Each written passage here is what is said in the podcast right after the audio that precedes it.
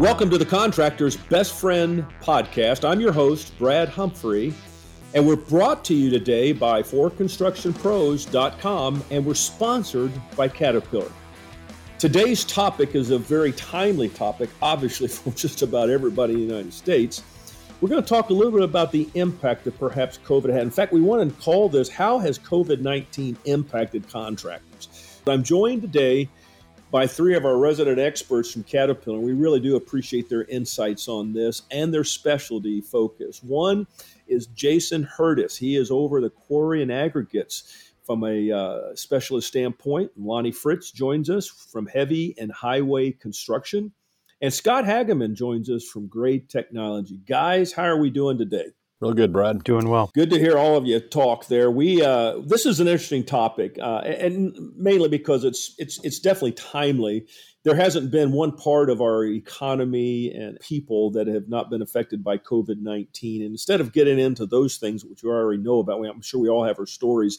I'd like for us to focus a little bit more on how has COVID 19's impact been on Caterpillar, for instance, or may, and maybe other providers as well in terms of getting materials, supplies uh, when providers are under the virus. How have you guys dealt with that as a company as you continue to work to support dealers and contractors? Jason, can you give us some thoughts first? Yeah, I think like everybody else, the first maybe month or two was a little bit of a shock. luckily, our supply chain wasn't severely interrupted as far as the the parts channel.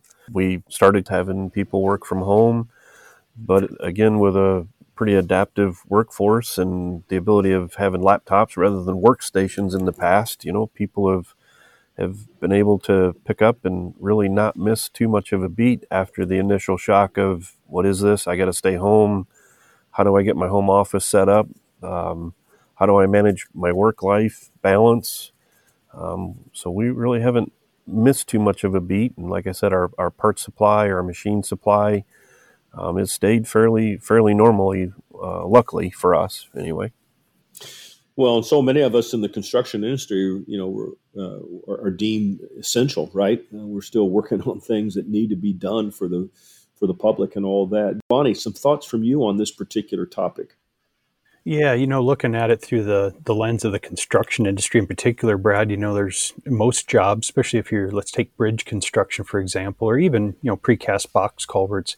There they can be long lead items with the bridge beams and the cast in place or uh, precast concrete, and you're looking at you know shop drawings and pre approvals and things that um, get those things out there as soon as you can, because there have been you know individuals and staffs and engineers and all different types of individuals um, that have been impacted by coronavirus and uh, has just you know caused things to get backed up. You know, a lot of bottlenecks out there. So increasing the lead time. You know, it's it's those suppliers that say, "Hey, just as soon mm. as you know, please let me know."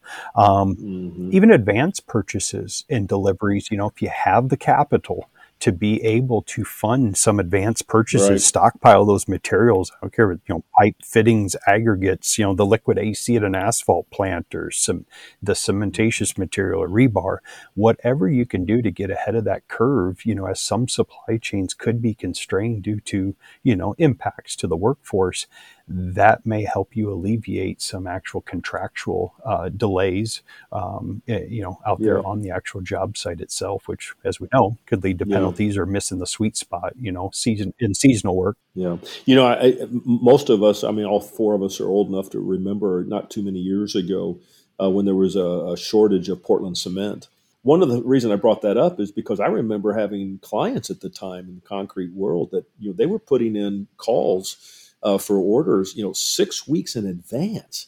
And uh, you know, for the contractor who's used to turnaround quickly, I know that this has been uh, a, a, little bit of a problem for them with certain types of materials and supplies this go around because of what uh, COVID has invaded everywhere. Hey, Scott, when you look at this from your perspective, um, you know, what's been some experiences you might share that, uh, again, Lonnie's t- touched on a few of those, but providers, you know, you guys and other providers have been underneath the COVID 19 pandemic watch as well. Any thoughts from you on what Caterpillar has done and how they've done it uh, to stay competitive and stay there supporting the contracting?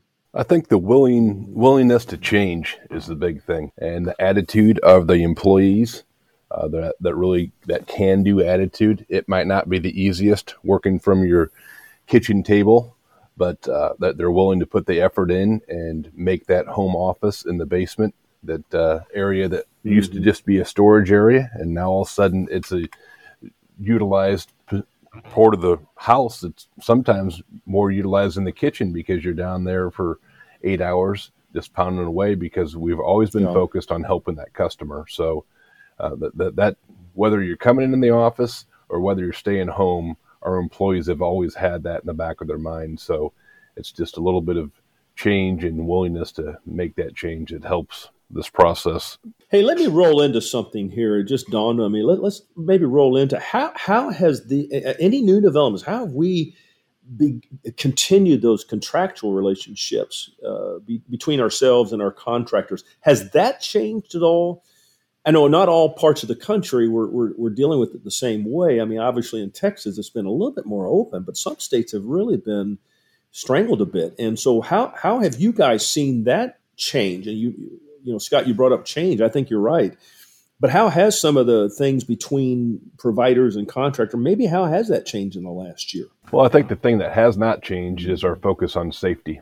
And safety is paramount and health in this scenario, this pandemic is just unbelievably unreal on how much health makes everybody's thinking process change. And uh, if you had somebody that's been affected directly, your thinking process is even tainted more just because mm of the experience you went through.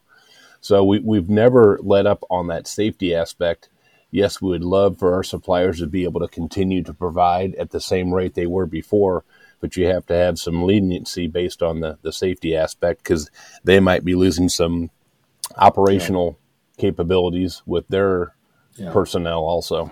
Jason, Lonnie, anything else on that? That's kind of what I've seen. It's it's I don't have the right word for it, but maybe tolerance.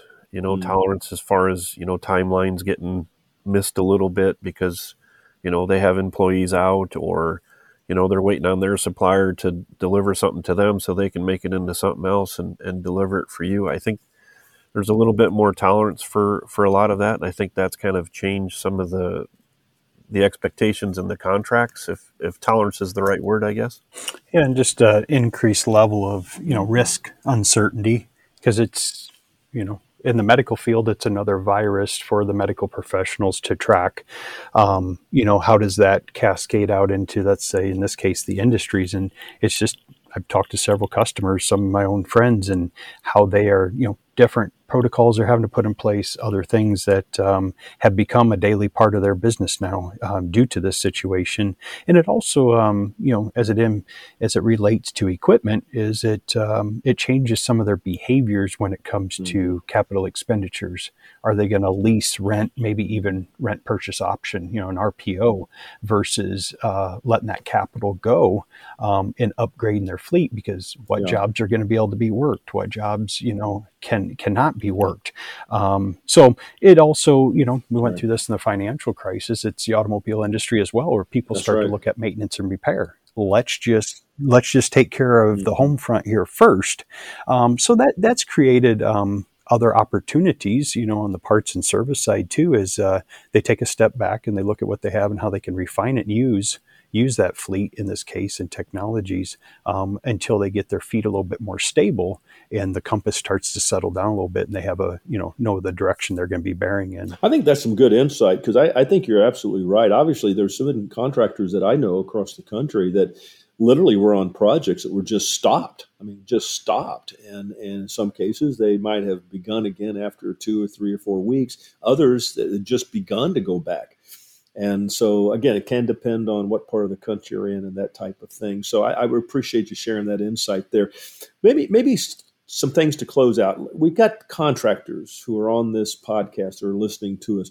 What might be some good advice that you guys might want to share with them in dealing with not, not just Caterpillar, but in general, any provider of equipment or services that help them run their business more effectively? Would you, would you have some final words of wisdom to share with these uh, this listening group? Again, I would think just keep doing what you're going to do. I mean, I'm trying to be optimistic. I'm sure it's going to change, but you know, just keep plugging away, keep doing what you're good at, um, and it'll it'll come. Train your people, make sure that they're ready for when it does turn. You're going to be the first one in line. Mm-hmm. I think you know, from a high level view, yeah. Brad is just listen yeah. to your people as always.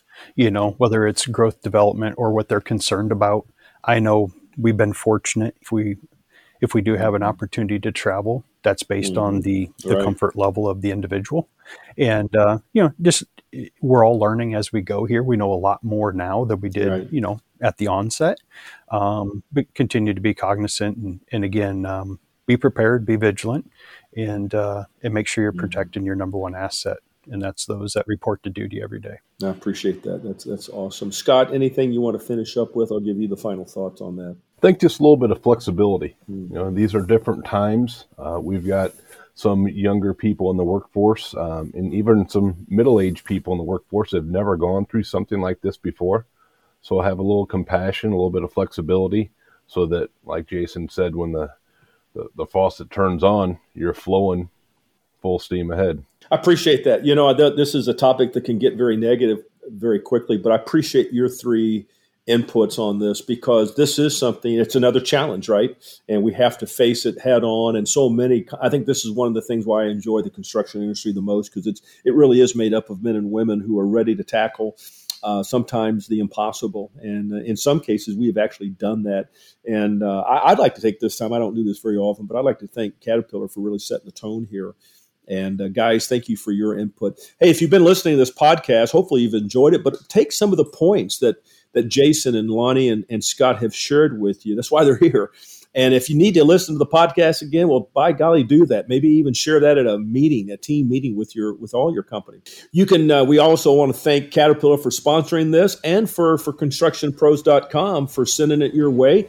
Uh, if you'd like to check out more topics of podcasts that we have done over the last few years, uh, we, we welcome that. And also, you may want to check out some of the sites that your favorite podcasts are on. You may find us popping up there too. So, thank you for listening. Use the things that you've heard today. Hey, let's have a great year and let's knock it out. Be productive and profitable this year. Thank you for listening. Find out more information around the topics we covered during the Contractor's Best Friend podcast on the forconstructionpros.com Profit Matters page. Look for the link on the top of the forconstructionpros.com website.